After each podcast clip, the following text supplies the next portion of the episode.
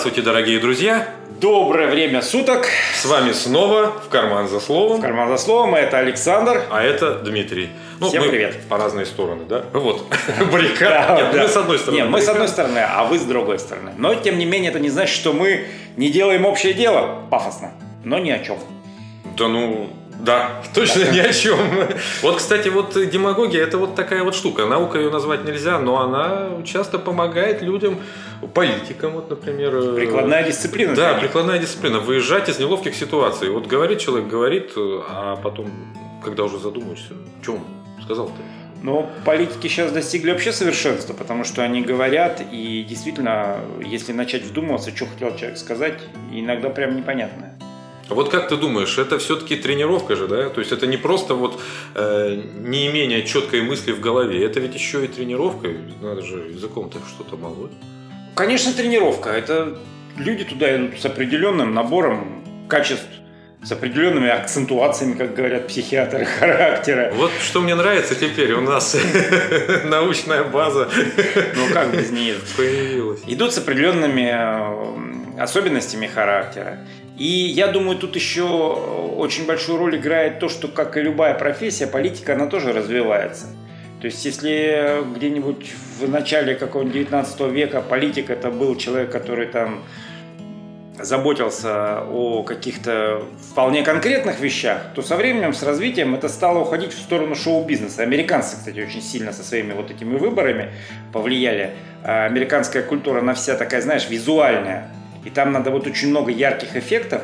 Вот обрати внимание, что американцы очень сильно, они очень сильные визуалы. У них, у них вот флаги трепещут, вот это вот все, обрати внимание, всегда ну, так. Да, кстати, я тоже в этом думаю. Очень сильная визуальная культура. И э, политика стала уходить куда-то в сторону театра.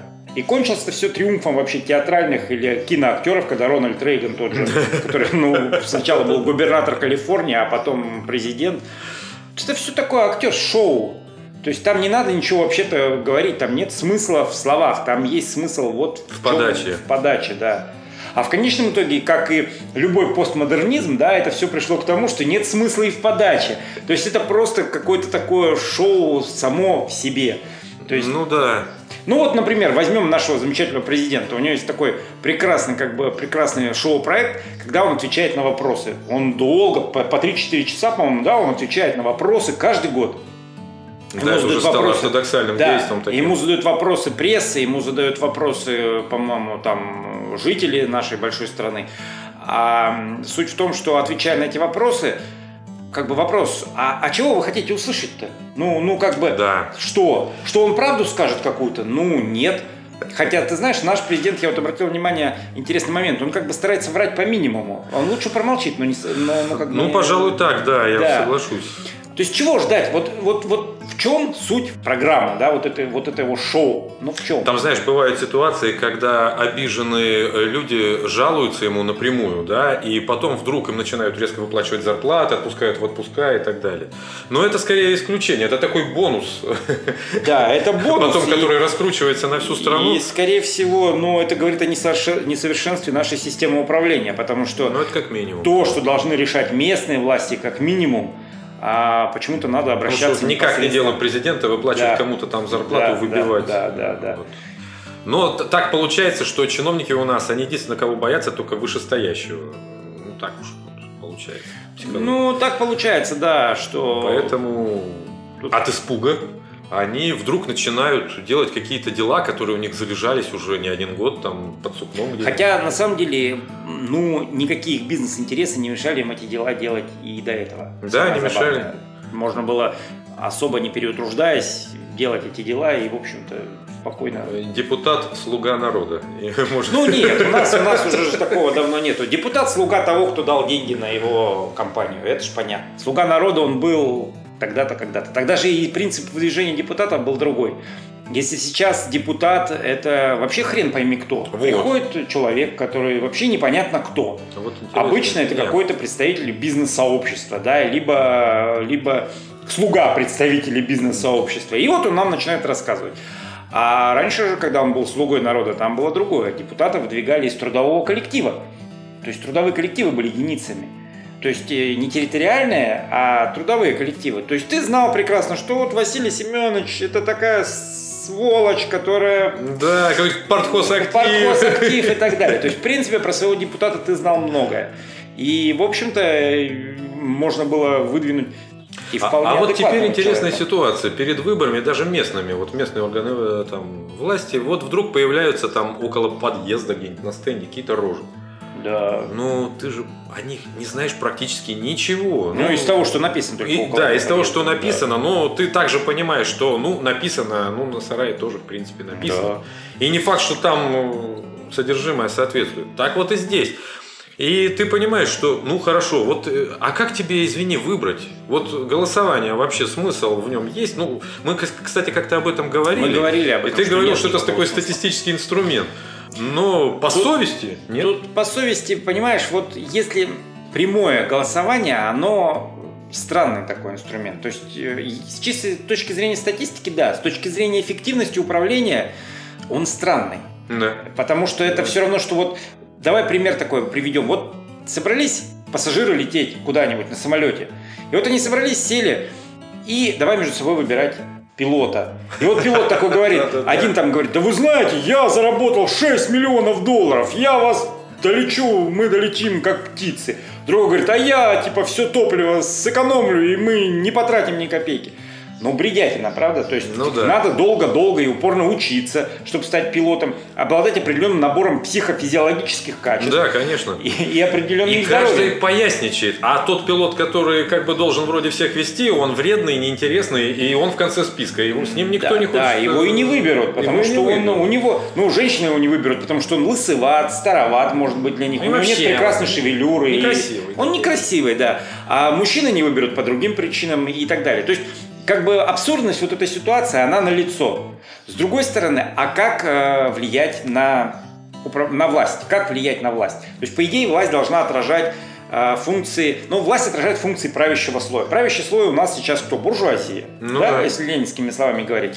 Э, в общем-то, они влияют следующим образом. Они просто покупают э, представителей власти, соответственно, то есть оплачивая какие-то. То, что в Америке называется красивым словом лоббирование. Ну, это просто, просто у нас это называется коррупция, в Америке лоббирование, ну, суть одна и та же.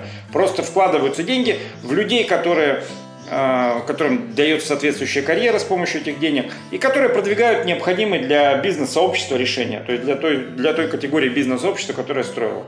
Ну вот, вот сейчас структура такая. А вишенкой на этом красивом торте это вот выборы, когда пенсионеры идут, покупают ватрушки по дешевке и заодно отдают свой голос э, за, за непонятного и какого-нибудь Филькина Ивана Ивановича, председателя ООО «Станкострой железоконструкции». И хрен бы знал, кто это Да, кто это и зачем это и вообще кто это.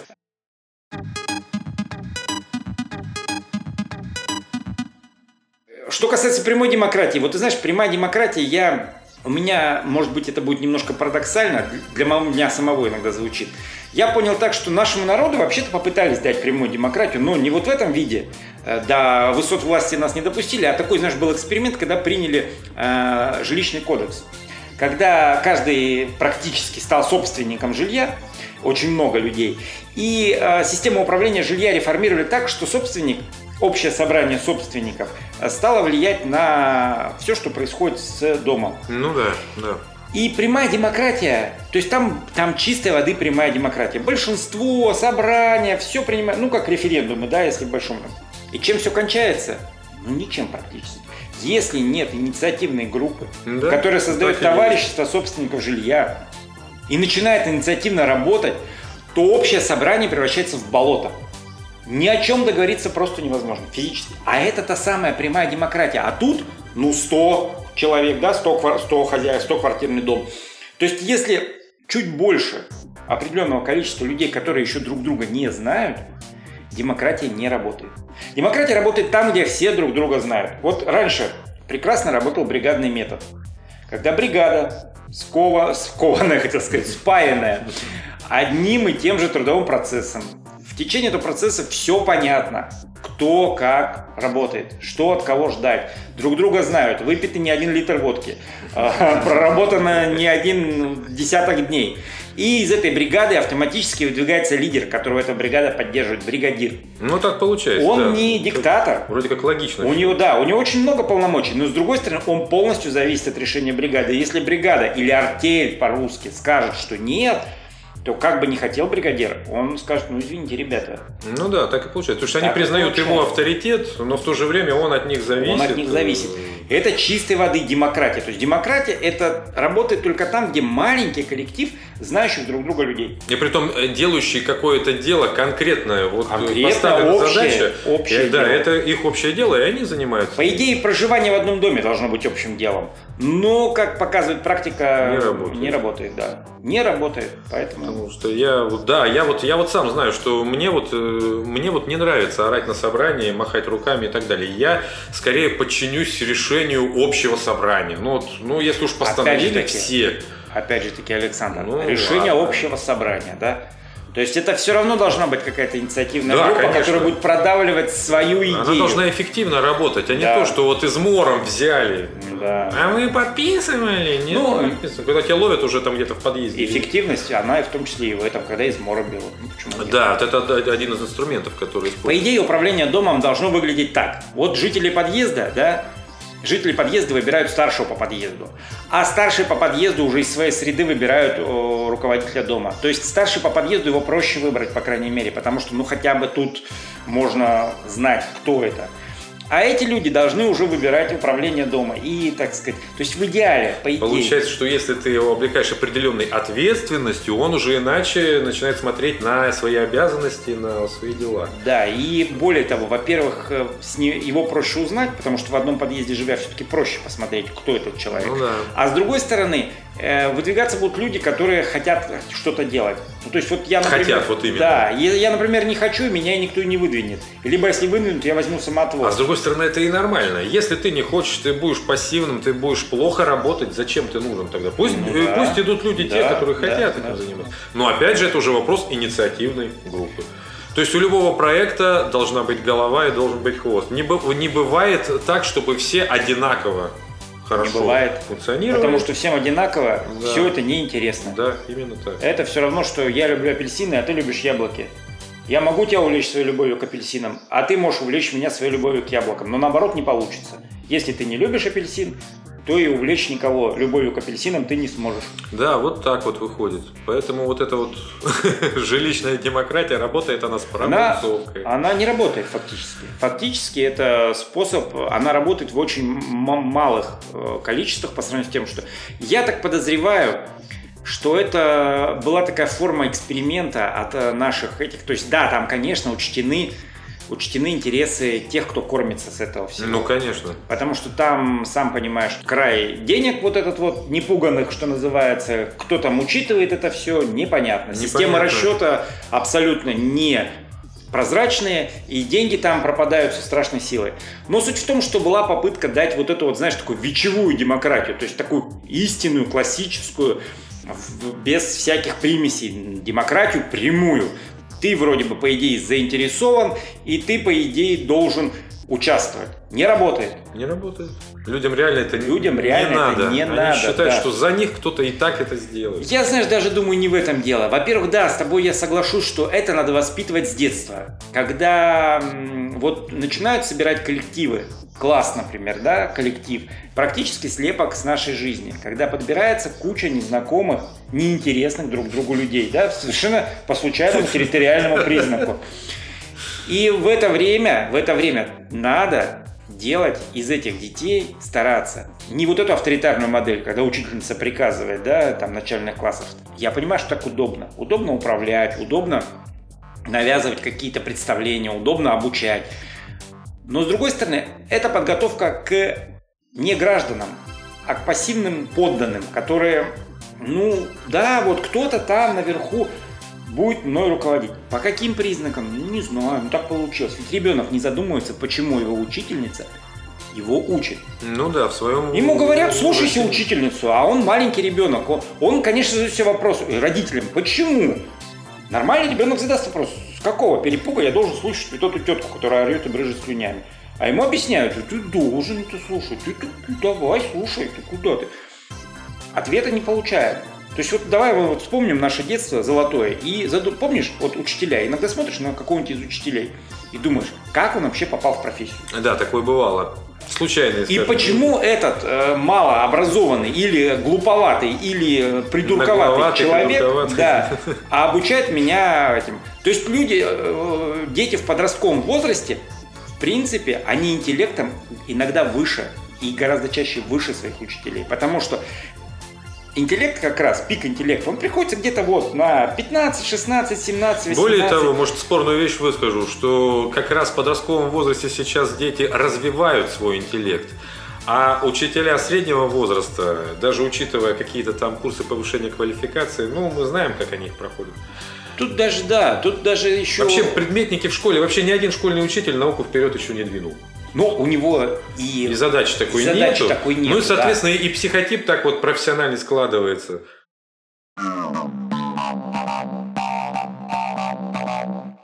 Опять, если не брать картину нашу, загибающуюся образование, э, а вот идеальную картину, да, по идее у учителя школьного, у него должен быть набор инструментов.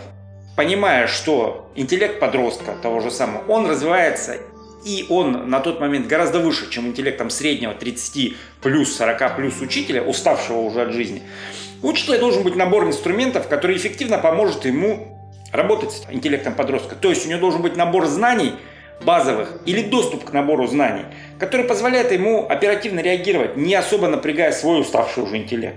Потому что, в принципе, у учителя рутина. Если для нас это новинка, да, да, для да. него это, извините, он уже там 5 э, классов выпустил, для него это уже совершенно не новинка. А вот, кстати, Александр, да, ладно, хрен с ней с политикой, давай. Я знаешь, что хотел тебя спросить? У меня тут удивительный этот. А вот как ты думаешь, э, почему мы на уроках литературы изучаем литературу позапрошлого века? Вот нет, мне интересно твое мнение, как человека, получившего частично филологическое образование, как человека образованного, так сказать, и склонного к размышлениям. Я все-таки думаю, что советская школа на это повлияла. Вот. Все-таки э, считалось, что это классика литературы, это образчики самые, что ни на есть, золотого фонда, золотой век, помнишь, там золотой, серебряный. Да, да, да. да. Вот. А, во-первых, э, считалось, что все-таки литература 20 века это уже немножко такая деграданская, да и вообще незачем туда лезть, потому что, мне кажется, политика вмешалась. И литература 20 века развивалась своими путями. Э, есть ведь произведения, там какая-нибудь поднятая целина и прочее, там молодая гвардия. Мы все это читали на внеклассном чтении летом, Фадеева, вот такой кирпич. Ну, я потом пытался даже в конце, в конце-то Советского Союза даже вот. мастер Маргарита. Был, да, уже там были. появилась мастер Маргарита. Замятин. То есть, конечно, нельзя сказать, что совсем смяли советскую литературу, но, наверное, уклон такой есть. Мы все-таки э, всегда в первую очередь приходят нам именно авторы 19 века. И считается, ну как, вот многие так думают, что все-таки литература русская э, – это 19 век. А потом она помаленьку пошла куда-то развиваться непонятно куда, помаленьку мельчать, э, дробиться на какие-то направления, появились кружки, появились какие-то ренегаты. Ну, это, это понятно почему. Потому что литература э, в 19 веке, почему ее был пик, потому что литература в 19 веке это был один из немногих способов развлечения масс.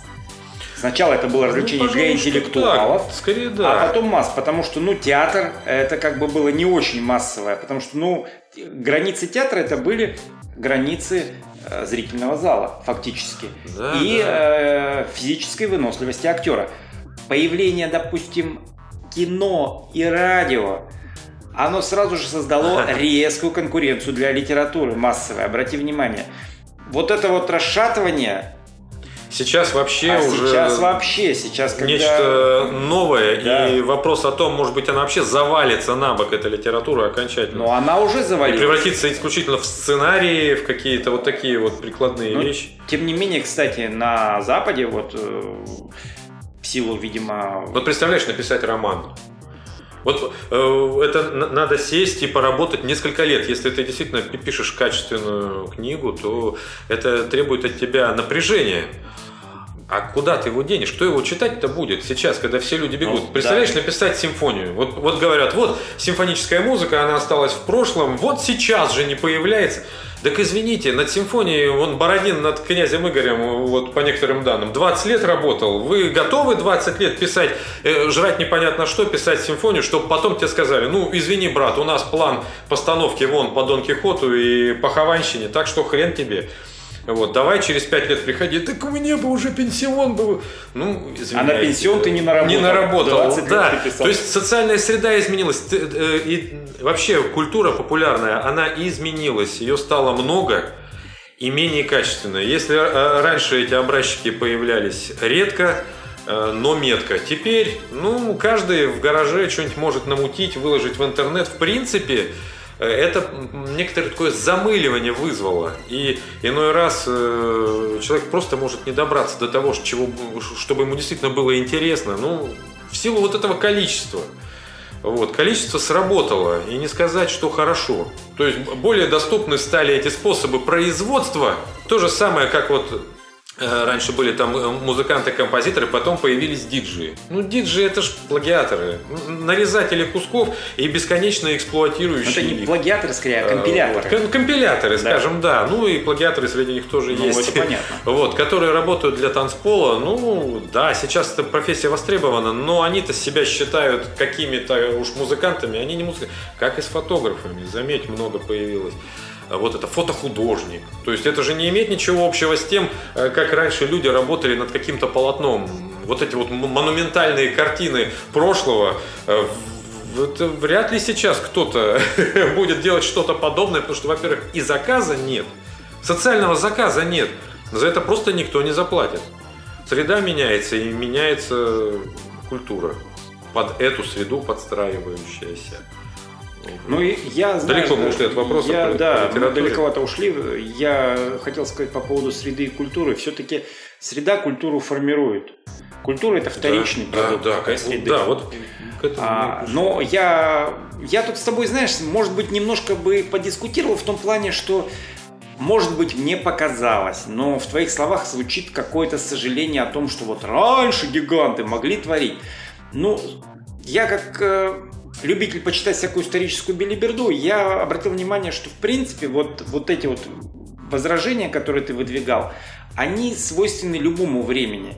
То есть тот же 19 век, когда вот пошла вот эта литература, то, что мы сейчас считаем золотым, так сказать, фондом, и тогда возмущались, что вот, ну как же так, там авторы настоящие, они печатаются мизерным тиражом, тогда как всякие лубочные картинки, которые стоят... Ну, на... правильно. Они да. там миллионами... Знаешь, прода... да, то есть была культура для масс, вот как сейчас говорят, да. вот массовая культура. Я она ее не убить. Вот попса бессмертна. Да, потому что основное количество потребителей потребляет именно такой продукт. Да. Вы никуда не денетесь. Мы, мы, просто, мы просто сейчас имеем дело с тем, что осталось. То есть это как любой, знаешь, как любой продукт усушка и утруска. То есть любая культура, она проходит определенный набор э, действий, определенный набор, ну как это сказать, Определенные шаги в своем развитии культура проходит, как литература. И после этого мало что остается. То есть у нас реально мы не знаем, мы не помним про ту масс-культуру, про ту поп-культуру, которая была в том же 19 Конечно. веке. Но с этим ничего не, не поделаешь, да. это нормально. Мы ее просто, мы не помним, на чем, допустим, зарабатывали миллионы а, тогда издатели музыки. Тогда вот как нынешние копирайтеры от музыки, они же существовали в 19 веке, только они, знаешь, гонялись, они следили, чтобы не печатали нотные сборники. Нотные сборники, да, да, да. да. И вот они зарабатывали миллионы, они реально тогда были магнатами, а не лейблы музыкальные, а издатели нот. Они зарабатывали миллионы на вот этих вот простеньких песенках. На совершенно, знаешь, том, что мы сейчас называем попса. А вот симфонии, все вот эти крупные произведения, они либо заказывались за счет, как, мы, как сейчас принято говорить, за счет бюджета, то есть это либо были заказы от государства, либо около государственных структур, либо они были убыточные. Отчасти это То есть, и сейчас так. Да, их, их как бы спонсировали за счет того, что издавали какую-нибудь шалала-тралала песенку, ну и за счет этого могли позволить издать абсолютно небольшим тиражом какую-нибудь симфонию Бетховена, да, или какого-нибудь Вагнера. Да. И в этом смысле, да, сейчас вот это вот нам издалека кажется, что это было золотое время для творцов. Но опять же таки начинаем читать биографии, да, тех же знаменитых композиторов или тех же знаменитых э, писателей. Мало кто шиковал. Тот же Дюма, допустим, отец, да, да, он смог себе позволить на своих произведениях как бы откормиться и жить в свое удовольствие. Ну, таких были единицы. Ну, золотого времени для творцов-то никогда нет. Да, его, поэтому, его и поэтому, не было. Поэтому а я вот тут можно бы... было уточнить просто насчет того, что я говорил именно насчет вот крупной формы, что нет социального заказа сейчас на войну и мир, вот э, Льва Николаевича Толстого, вот такое вот, чего-то такого настолько масштабного.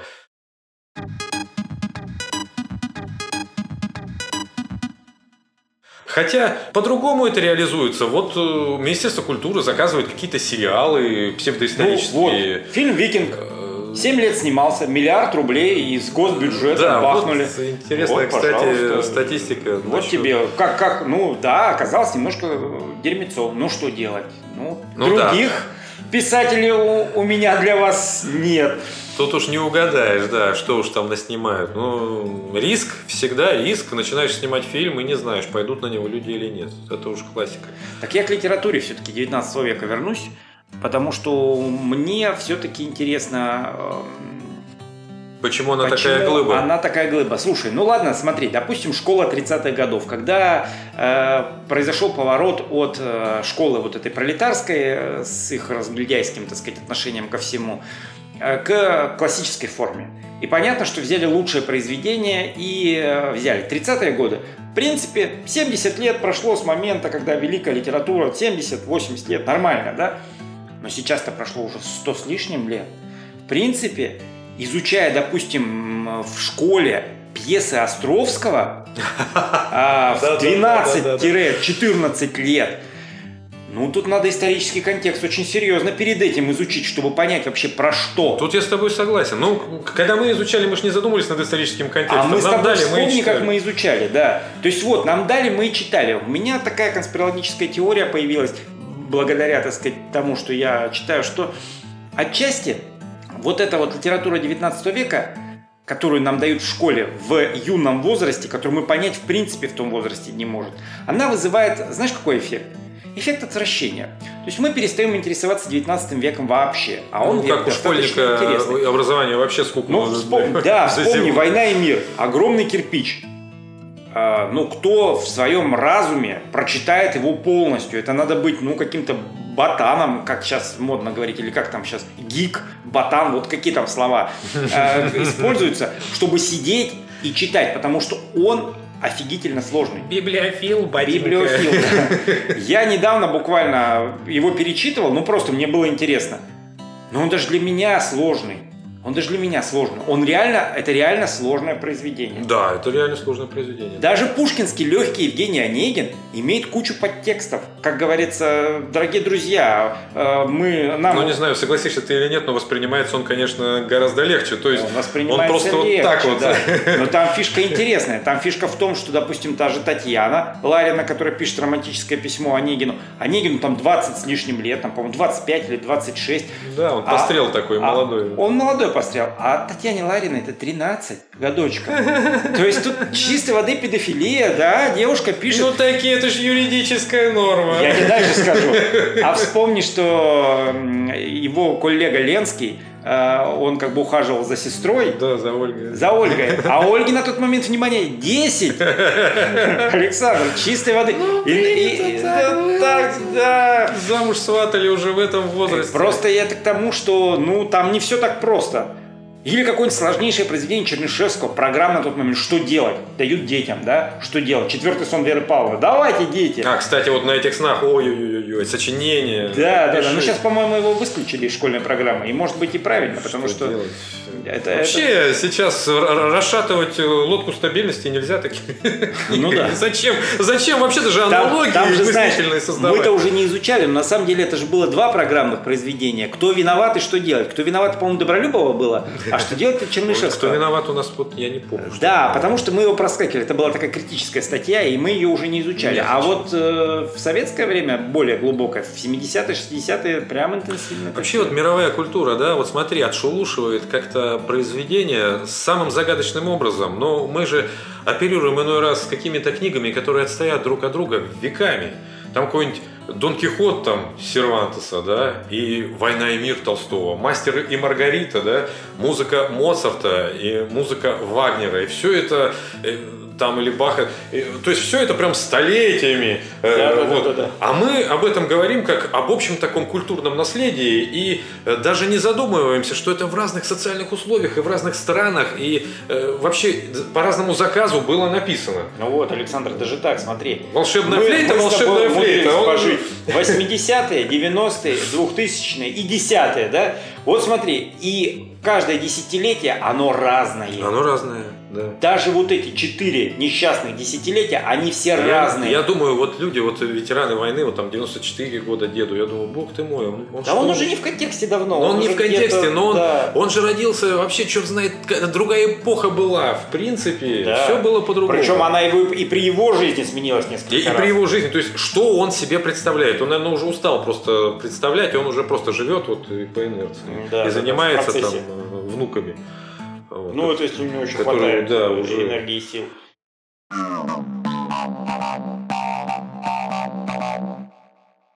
Я так подозреваю, и скорее всего и это так и есть, что литераторы начали реально кормиться с э, своих литературного, своего литературного творчества э, как основного дохода где-то во второй половине 19 века, с 70-х годов, вот когда появились профессиональные литераторы типа Толстого и типа Достоевского. Ну, издательская какая-то система такая. Да, работа. во-первых, начала работать система грамотности, потому что книги читают тогда, когда люди могут читать. А кто бы их читал, если Да. 90% населения страны Совершенно крестьяне? верно.